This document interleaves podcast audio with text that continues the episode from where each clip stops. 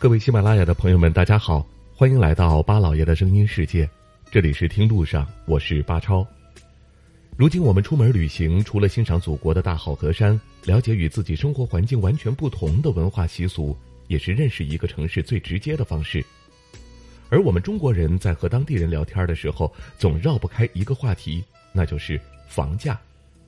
无论到什么城市，我们都会以问到当地的房价来展开聊天，毕竟这是大部分人都关心又好奇的问题。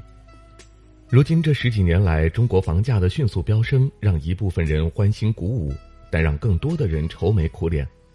曾经那段房价还是4-5千一平米的时间已经一去不复返了。如今中国一线城市的房价在全球都是名列前茅，而且你会发现那些高房价的地方都有一些共同的特征，比如大多数都是靠海，尤其是中国房价最高的5座城市当中，有4座都是沿海城市。第一名毋庸置疑就是首都北京，北京的房价向来都是排在前3名的，均价在7万多一平，比上海还要高出1万元，证明了北京才是宇宙中心。而在北京城中，东城区和西城区的房子均价都超过了每平方米13万元，让人望尘莫及。很多人都说北漂一辈子都买不起北京城中的一套2居室。第二名就是中国的金融中心上海，均价在6万元左右一平。作为中国最具国际影响力和竞争力的城市，上海的房价如此之高也是在常理之中，大家都已经见怪不怪了，并且成为大家津津乐道的话题。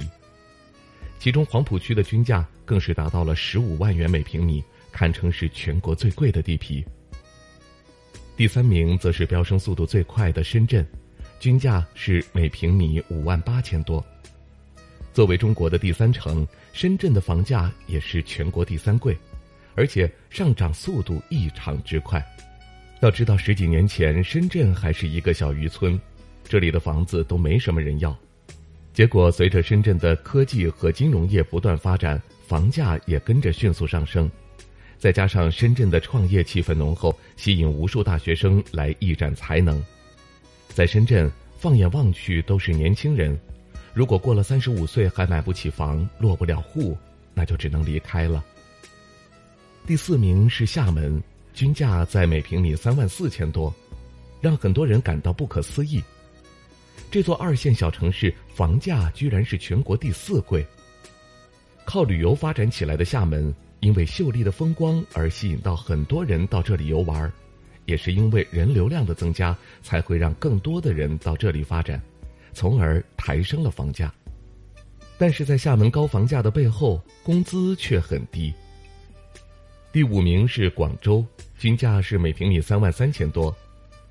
广州的房价和厦门不相上下，广州是千年商都，一直都是繁荣与富庶之地。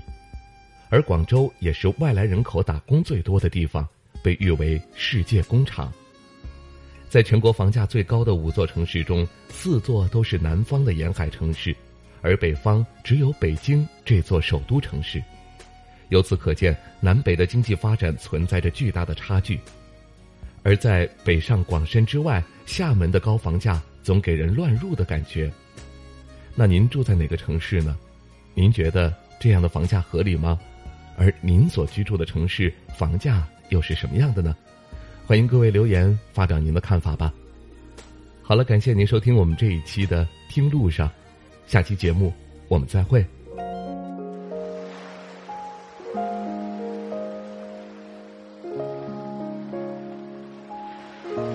人之所以爱旅行，不是为抵达目的地，而是为享受旅途中的种种乐趣。